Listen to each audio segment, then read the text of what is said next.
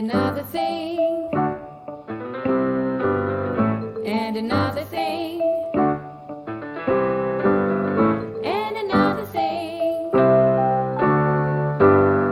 and another thing.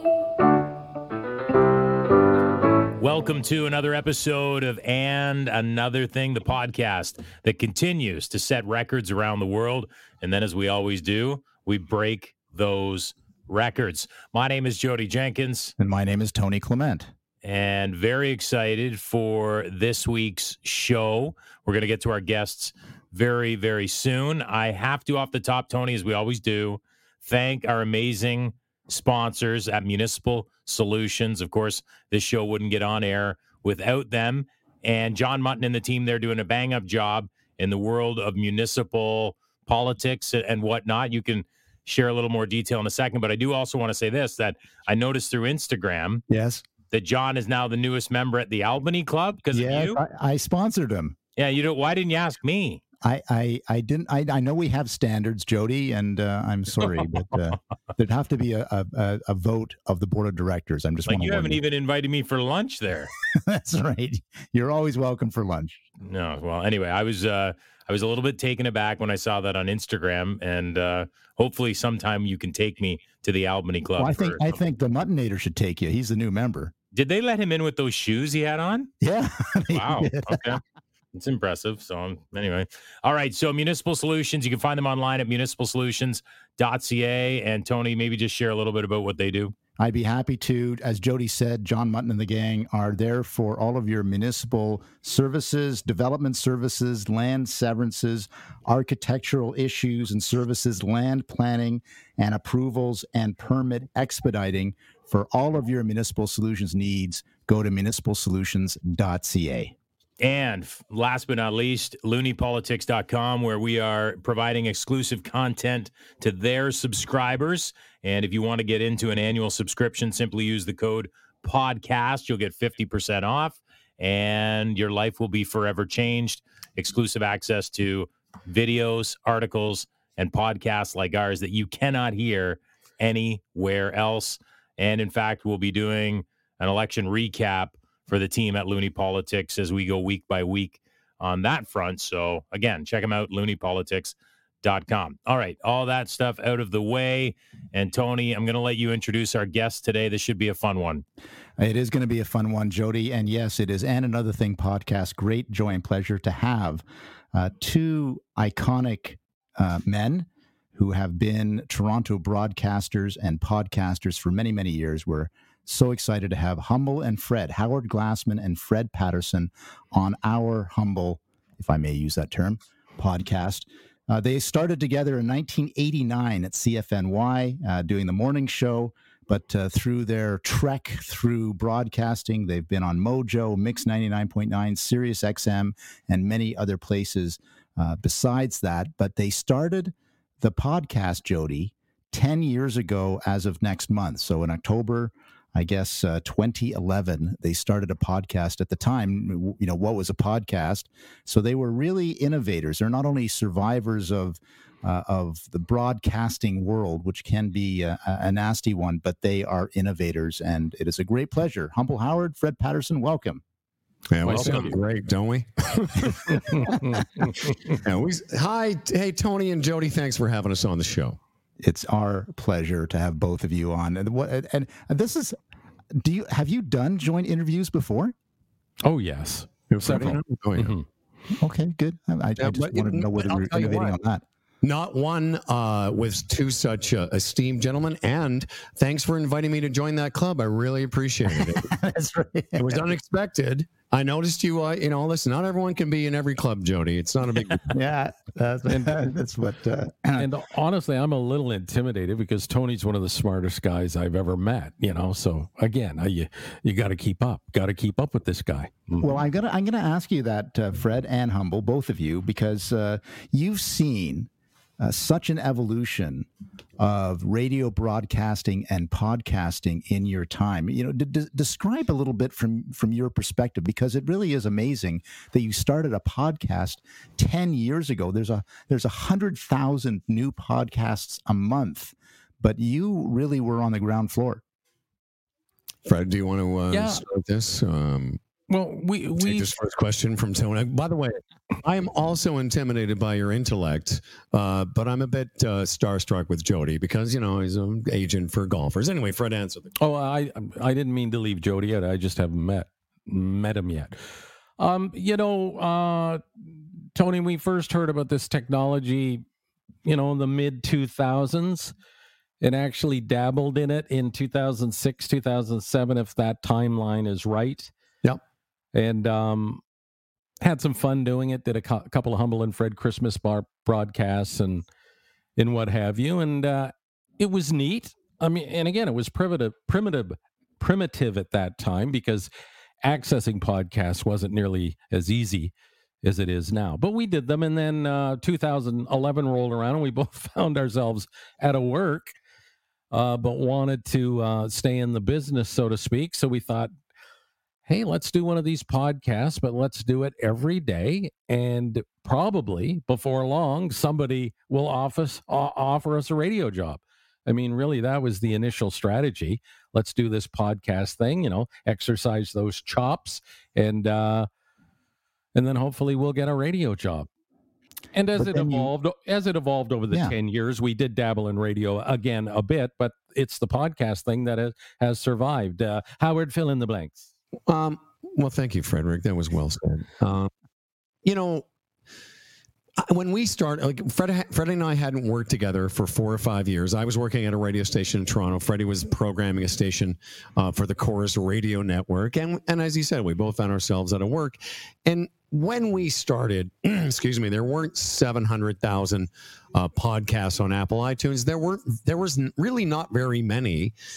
And the, what Fred said there, I thought was significant, is that we said, okay, we're going to do it, but we're going to do it like a radio show. We're going to have the discipline, you know. And Jodie's done some radio, you know what I mean, like an everyday job. And and maybe someone will hear us again and put us back, you know, where we belong on the top of Toronto radio. But a funny thing happened is that the podcast market developed kind of at the same time as us, because Freddie and I are coming up to I'm going to say it's close to 3,000 episodes.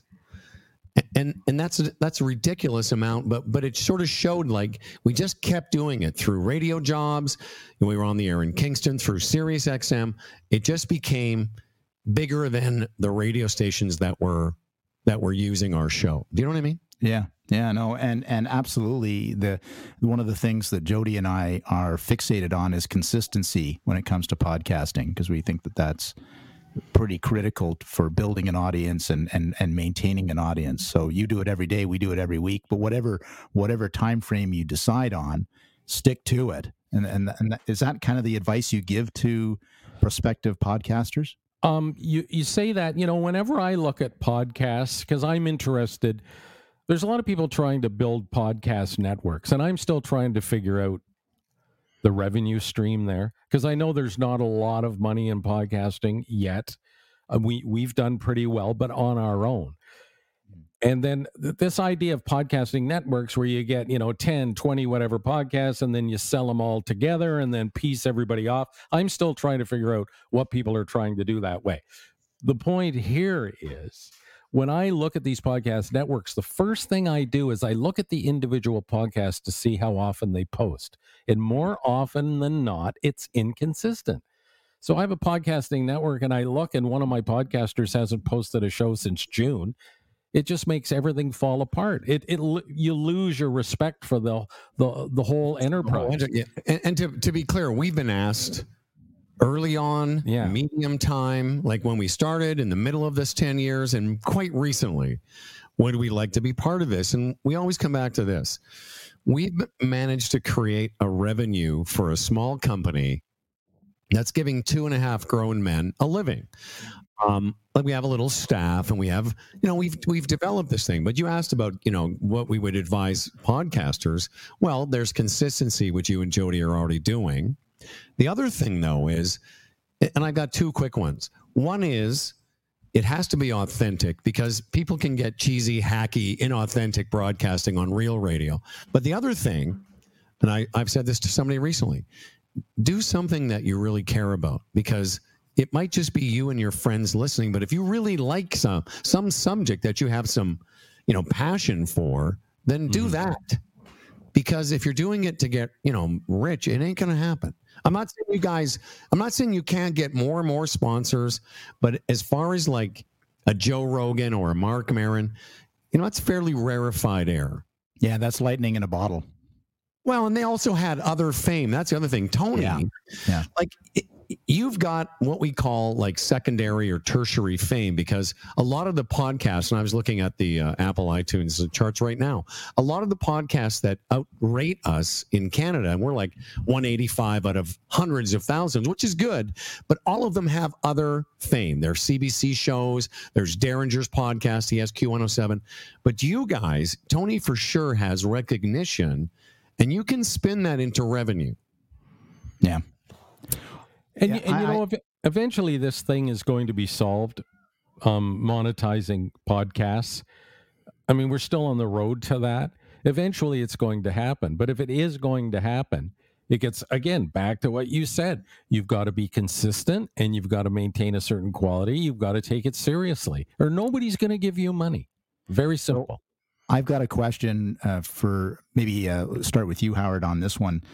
Uh, 3,000 episodes. How do you keep it fresh? um, well, because our show isn't really about anything but ourselves. To you know, I'm not trying to rip Seinfeld off, but the Humble and Fred show is really just a show about Humble and Fred. So every day, you know, I'm not going to work with Freddie again until a couple days from now, and we just have a we have a great time talking to each other.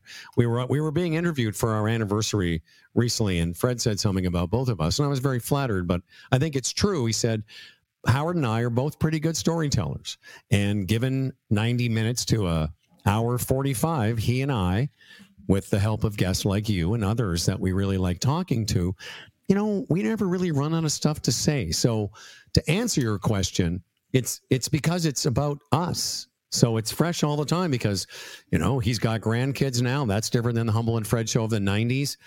For a while, I had a slightly younger girlfriend that gave Fred seven years, seven years of, I don't know, can we swear on this? Sure.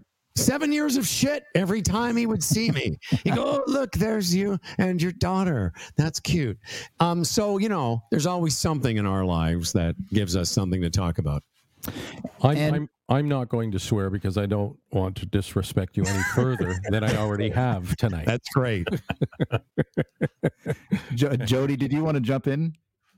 Well, no, I actually I wanted to get you guys to unpack a little bit more about the evol or I guess the changes that have taken place in I'll call it corporate radio. I know I know that might not be the best term for it, but because you guys have been in Oh, that world and and you guys were very outgoing and very outspoken about how you quit radio um with that i remember you released a statement I, I can't remember exactly when it was but maybe just chat a little bit about why that type of radio or or what you would consider mainstream radio just wasn't appealing anymore You want to start with this, Mr. Patterson? Well, I, I don't know. And let you know, we got to be straight shooters here. You know, one, two, three years ago, if somebody had come to us and offered us a terrestrial radio contract like the ones we had before, uh, don't kid yourself. We probably would have taken them. No, But that- Well, just trust us. Our integrity has a number. But the thing is, when that doesn't happen, and you have to choose a path, or you know, are we going to chase this terrestrial radio thing and be one way, or are we going to embrace this podcast thing and do the type of show we always wanted to do, even when we were on terrestrial radio? It's not much of a not much of a contest. Um, you know, we we're making a pretty good living out of podcasting. A lot of people aren't, but we are. So we're in a position where we can start making decisions that maybe other people couldn't. And I don't know what it would take now, Tony or Jodie, for us to take a radio job and get up at three thirty in the morning again, if it was a morning show, and put up with the, you know, the bureaucracy and the And the having to explain ourselves at the end of every show. Yeah. So, um, and the thing is about losing losing patience with terrestrial radio. It's like I almost feel sorry for those people because technology has changed at such a such a pace and they really don't know how to react to it. But people are being paid to come up with decisions, make decisions, and they don't know what decisions to make because there's really no answer to any of this. It's moving so quickly. So, um, Well, uh, okay. ha- ha- Are you know, how to wrap that up, I don't know what to say other than uh, I feel for anybody who's trying to uh, to to figure this thing out because uh, we're we're we're pretty far from figuring it out still. I'll, I'll answer it um, a little bit more of a, of a direct because I, I know you wanted to say like what what happened to terrestrial radio was this? All the personality was sucked out of it. Um like there there was like when we started and- and just for some historical perspective when we started you know don daynard had a morning show tony you remember him and roger rick and marilyn and brother jake and jesse and gene. And here we are 31 years or whatever later and we're sort of the last airbenders in terms of big time and I, i'm just use you know all you know humbly as as possible big time radio personality guys and where you can find us is not on the radio i've already named joe rogan marc Maron. You think about who the big voices are smartless all these podcasts what what you're not getting from radio is authenticity what you're getting is seven or eight or nine or ten songs an hour there's no there's no brother Jake doing the champ. There's no Jesse and Gene doing their phone calls. There's no Mr. Goohead.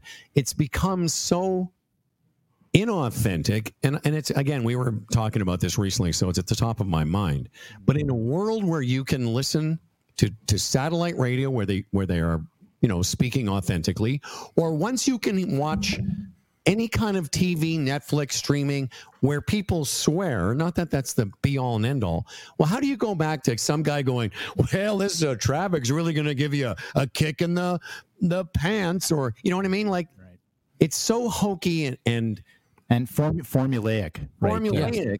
Yeah. But And Yeah. that's why Freddie says like, we, we we feel for these people because it's it's they're if they're they're they're, they're basically took the personality and they shelved it. Well, And- I was. Uh, I, I I see your point totally. I, on the rare occasions that I listen to terrestrial radio, maybe driving to St. Catharines or something, and listening to the on-air personalities, you know, stretch out uh, a thing to get you to have you continue to listen. Oh, wait till you hear about this uh, Mhm. lady Oh, yeah. who was in love with a chimpanzee. Uh, more later, you know, and Oh, yeah. I- you can you know exactly what they're doing. They just want you to keep listening for more on on whatever teaser they have. But it's it's just a formula now. Eh, but look at the situation they were in. So digital music comes along, Spotify, those digital music services. Now you can create your own radio station when it comes to music. You don't need radio now for music. But what did radio stations do? Rather than saying, okay, the music's out of the equation, now radio's got to be about personality and going that route. They start chasing the music services and saying to the to the announcers, "Oh, you're not supposed to talk much anymore now. You know the breaks. You got to hold them to 20 seconds. Get back to that music." Like they had a shot, like they had a chance at actually competing with these music services. Now, I'm sure there's a lot of programmers that that thought knew real really the answer was we got to lean on personality. We can't compete music wise anymore, but that cost money, right? Yeah.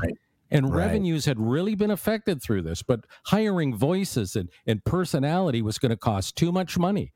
So you know they you know they made the decision. Gets back to what Howard just said. It's that it took all the authenticity out. It took all the personality out because they weren't willing to pay for it. You know, Tony and Jody, the, um, you know, we did a lot of funny little bits over the years, and you know, we had lots of high-profile guests like Tony Clement and you know Dave Grohl, the Foo Fighters, uh, Pink. A lot of people came through our doors, but I can tell you, the things that people will remember or or talk to us about, saying, "Hey, uh, that story you told about your daughter uh, 30 years ago, I still remember that." It's it's it's always the personal stuff, and radio now and when we've been to some broadcast uh, schools, they basically tell these new kids, it's like Mhm. whatever you do, don't talk about yourself. Where where the opposite is true, as you know, Tony and Joe. When you're you're when you're the most yourself is when people find you the most attractive to be around because they can Mhm. go, oh, he has the he feels the same way I do about that, and he has the same problems with his ex-wife that I do, et cetera, et cetera. You know what you I know, mean? We we just got back off holidays, and you know we talked about everything. We've talked about, you know, the vaccine and the Joe Biden and Donald Trump and Afghanistan and on and on and on and on. But we come back from holidays. Howard tells a story about how he can't stand playing board games and how it caused some tension Yeah. on his holiday. And I told a story about I can't wear bathing suits with netting, you know, because it, irri- it irritates my scrotum. Yeah. So what do you wear? So, wh- what do you think got the biggest reactions? Yeah. Uh, yeah. All Well, the other, and- th- all, the other stuff we talked about, those two items this week probably got the most or most reaction. People Well, I love your Neil Young story too, Fred. well that, that type of thing too, like being in the same room as Neil Young and not knowing it. Yeah. But the best part about Yeah. that story for me is the woman that thought Fred was fat was with Neil Young. yeah, I know. What are the chances? and by the way, this whole thing about netting and he, you know what he does? He wears underwear with his bathing costume. Yeah, I mean, come on. but, but I you guys know of what I'm talking about. You know that netting that they put in Yeah, bathing yeah, we suit? all- yeah. We all live with it. A- a- a- as your bathing as it, as your bathing suit dries and you're wearing it, I find it's very irritating. And I, apparently, there's been great uh, steps. Uh, I I mean, there's great uh, bathing suits out there now to alleviate Mhm. that. I just haven't bought one yet. And by the way, for the record, Tony and Jodie, the, the tension came because I didn't want to play a board game, but I did this thing called Cards Against Humanity. Oh yeah.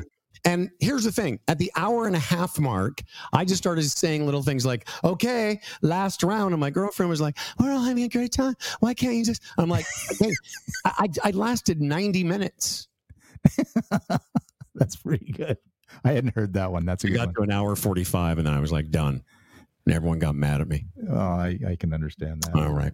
Why do people uh, have to play board Just because it's a cottage, why do we have to play board games? I, Yeah. I, we've got a ton of board games in my house, Of course in you do. Every Muskoka, cottage does. and They we. call be called when we get bored with each other games because that's when we play them.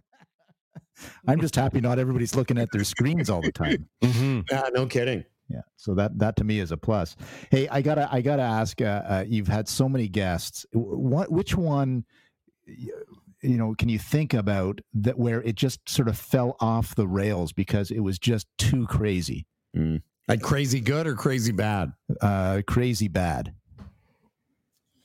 Well, Why, Howard? You tell you Ugh. you you were the sort of instigator, so you tell the Al Waxman story. Uh, uh, do you mean since the podcast or since we've been together? Since Well- you've been together, Well, okay, and no, I, I I won't give you the details, but on the podcast during the podcast years, I made um, Oswald's widow cry. That's a true story. Oh, that's oh right. my yeah. gosh, Mhm. Yeah. Um, but the Al Waxman story, I'll tell it as quick as I can. We were uh, being filmed. Somebody was in the studio that day. In our studio in those days, there was Fred and I and our writers and producers. There was a lot of people in the room, especially because there was a crew. So I walked out into the green room. I said hi to Al. Hey, Al, just so you know, there's a bunch of people filming. Just want to give you the heads up. He's like, no big deal. And um, he had just won the Order of Canada. And uh, he sits down, I introduce him, and everyone claps. And again, it's a pretty robust group of people in the room. And uh, we're all excited to have Al Waxman on. And I said, Hey, congratulations on the Order of Canada. And then I paused as a just as a joke. I said, I'm just curious. Uh, it's got to be a great honor, but I'm just curious how many Canadian tire points do you need to, to get that, right? Which I thought was a funny little Mhm. quirky question. And everyone laughed. And then he sort of freaked out. Oh my gosh, And um, he goes, okay, that's it. Stop the cameras, stop the cameras. And we're all like, is this a bit? Because it was like, could have been a bit. It's our show. People might, he, maybe he's playing along with us. yeah, Anyway, it wasn't a bit. it was. He did not take kindly to that. No, it got really No. awkward. He, t- he sort of chastised me because he said, I represent all Order of Canada winners.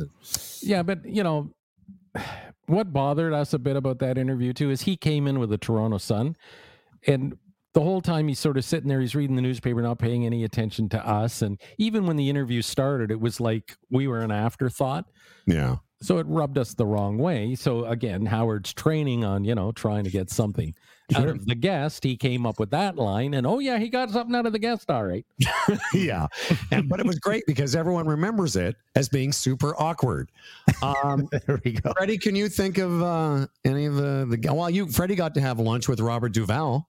That's a Oh. true story. Mhm. What was Yeah, that, that- like? Uh, it, it was it was very cool. Um, it was uh, very cool. I uh, What happened? Our uh, producer Danger Boy at the time used to always talk in a Scottish voice and talk Only about. speak in a Scottish voice. Pardon me. Remember those days? He never used his regular voice. Yeah. Never did. Yeah. Yeah.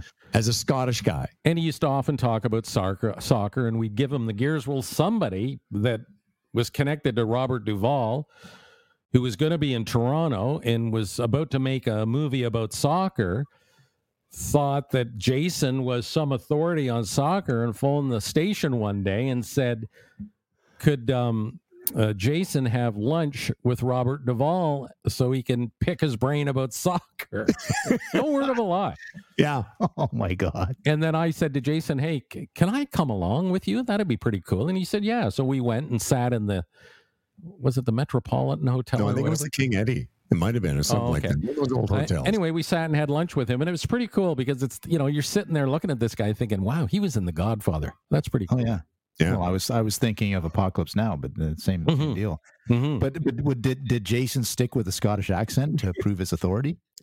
no, he didn't. Okay, yeah, because that would have been really funny. yeah, that's Yeah. what I thought would happen.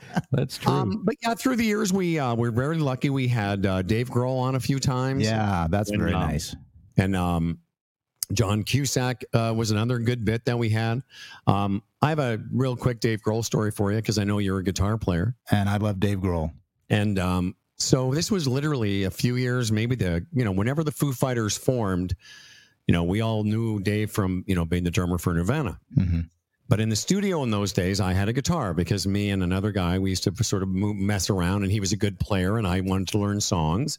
And in those days, Tony, as you know, if you wanted to learn, now if you want to learn a song, you know, you just go on the internet, all the chords are there. That's right. And if you want to pay a little premium, someone will teach you how to play it.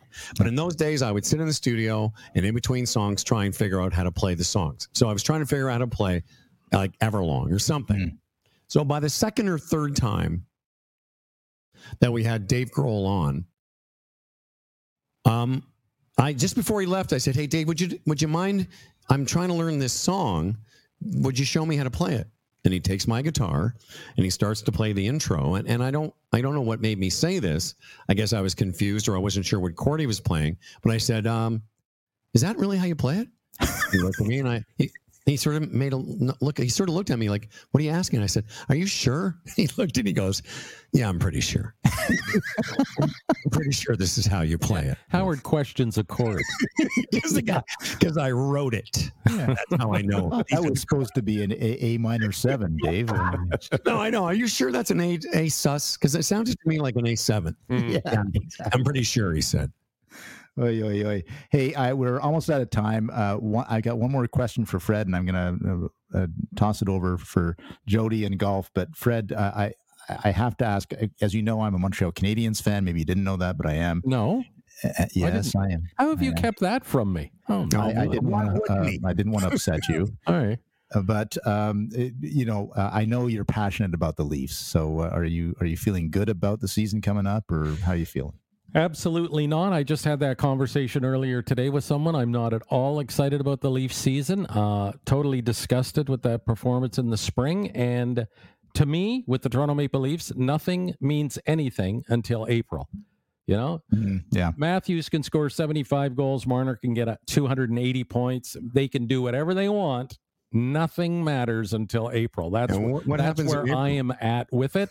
And to tell you the truth, I think they're going to be hard pressed to make the playoffs because their dis- distribution of salaries is out of whack. And uh, and and I think I think the window was open for a moment and it's been slammed shut. That's the way I look at it. I'm sorry. I have a question for you. What happens in April? Is that when they usually finish up there? Yeah, that's when they that's when they're knocked out in the first round. Yeah. That's Okay, right. okay. I just After leading three to one. Yeah, exactly. Uh, Jodie, uh, on to you. Yeah, I was just going to wrap up quickly. I, uh focus on Howard for a second here, but Howard and I both share a passion for golf and hoping to play together at some point soon. But you're coming down to my neck of the woods uh, very soon for the senior men's amateur championship. Is that correct? Yes, I am. Yeah, and I just wanted to test your knowledge. Do you know who the the winningest senior men's amateur champion is of all time within the GAO? That's a great question. I would. um Who's the winningest senior amateur player of all time? Yeah. Uh, I would guess. Uh, God, who would that be? Um, Lars Melander, No, I, I believe it's so Nick Weslock out of Oh, yes, yeah, Mississauga. no. Nick Weslock, who used to be uh, best friends with Moe Norman. Yeah, so Yeah. he won it. Believe it or not, this is wild, Howard. He won it starting in 1968. For the next 13 years, he won 11 times. yeah, he was pretty good at golf. yeah, wild. So, so maybe your streak will start next week or Well, a couple weeks. usually when I play at these events, there's a streak, but it's it's not on the uh, scorecard. No, it's running vertical somewhere else. yeah, Whatever. Golf's hard, okay? it's in his netting. Mhm. Hey, Jodie, you, ga- you gave a, a, away a pair of underwear for each player at your pro am tournament. Yeah, I do a charity pro am, and actually for Fred, it would be perfect. The, the company's called Two Under. Uh, shameless plug. Uh, Rickie Fowler wears that underwear. It So uh, has a great way, support Jodie. system. Love them. Yeah. Uh-huh. I'm wearing those right now, my friend. I sent Yeah, away. there you go. Yeah. It's it's amazing. We should get him as a sponsor, Jodie. Come on. Get at it. Hey, uh, by the way, thanks you uh, guys for. Uh, I know you're going to say, but thanks again for having us on. And Tony, um, we really appreciate you coming on our show. It's a big feather in our cap, and you're one of our favorite guests. And uh, you know, whenever I say, "Hey, Tony Clement's on," you know, my golf Mm-hmm. buddies are like, "Oh yeah, I know that guy. I like him. He's a good guy." You know. Well, thank There you. you It's, it, really, uh, uh, to have that connection with you guys, uh, when things went south for me uh, for a little while, but uh, you guys were loyal and you were you were there for me, and I really appreciate that, and I always will. Well, yeah, and I, I'm pleasantly surprised tonight because I really thought this was going to be like a heated political discussion. To be honest, I really did. Well, we we we do a little bit, bit of politics on this podcast, but I, I just thought we we talk a little bit about you know your experiences. I think that that that's important because you you have a show and you do talk about your experiences. That's Mhm. true, but I I I, I did want to get at the essence of ten years Mhm. uh, as a podcast. That that that's incredible to me. I know it's quite something. Well, there you go. it is something. it is, it's something. Yeah. Uh, guys, thank you very much. Uh, Thank you. Freddie. Enjoy your whatever your family there, and uh, hope that uh, you Yes. all are very Yes, I will. 10 years in podcasting, definitely ahead of the curve for sure. I mean, there's been podcasts around for a long time, but those guys were definitely innovators in that space and and you're seeing the fruits of their labors. and great guys. And listen, they uh, you can't be you know you, you can't be in Toronto and have listened to radio without encountering Humble and Fred. They were they were number one for a while uh, for the morning show, number one in Toronto. That's pretty. yeah, no, I remember that. I mean, I was in like I went to broadcasting school. I've been in radio for 20 plus years before I've transitioned into some new stuff, but I I was at Loyalist College in 2000 2001 and like Humble and Fred were like we we wanted to intern on that show. That's right. You wanted to be like them. Like I listened to them like so it was kind of cool to have them on this. No, they're uh, they're they're great guys, and uh, I do I do on occasion uh, be uh, do appear on the Humble and Fred show to give my political analysis, uh, and I think the next time I'm on is going to be the morning of election day, so that should be very interesting. All right. We are going to wrap this up. Thanks to Municipal Solutions uh, for being our presenting sponsor. Again, you can find them at municipalsolutions.ca. And of course, make sure you check out looniepolitics.com for exclusive content. Use the word podcast for 50% off your annual subscription. And- Tony, sorry, what were you going to say? And thanks again to Briar Summers for our new opening Yes. jingle. We love it. It's, a, it's like an earworm. I got to be honest. At first, I'm kind of like, mm, I don't know about this, but it's like stuck in my head. Like all I, I was golfing earlier, and all I'm like, and another thing, we're, we're thinking of doing a hard metal version of it too, right? or a rap version, Or a rap version. You know, we Yeah. could go on and on. hip hop, You got it. it goes on and on for Briar Summers. We we really appreciate her and another thing. do. oh, totally unrelated, but it just made me think of that. I just started watching Rocketman. Oh, I haven't seen that yet. Do you like oh, it? it's uh very interesting. I'm trying to figure out though, is it based on his life or is there some exaggeration in there? for Elton Well, John. His whole life was an exaggeration. So. Okay, but no, it's his his relationship with his dad. If this is accurate, very sad. Like very sad. Oh, I don't know. I don't know. I haven't seen it. I'm I, I've got teed up the uh, the drumming one, the drumming documentary. So that's Count me in. Yeah, you'll Count like me in. that one. Oh, I want to see that for sure. Anyway, we will do this again in seven days. You betcha.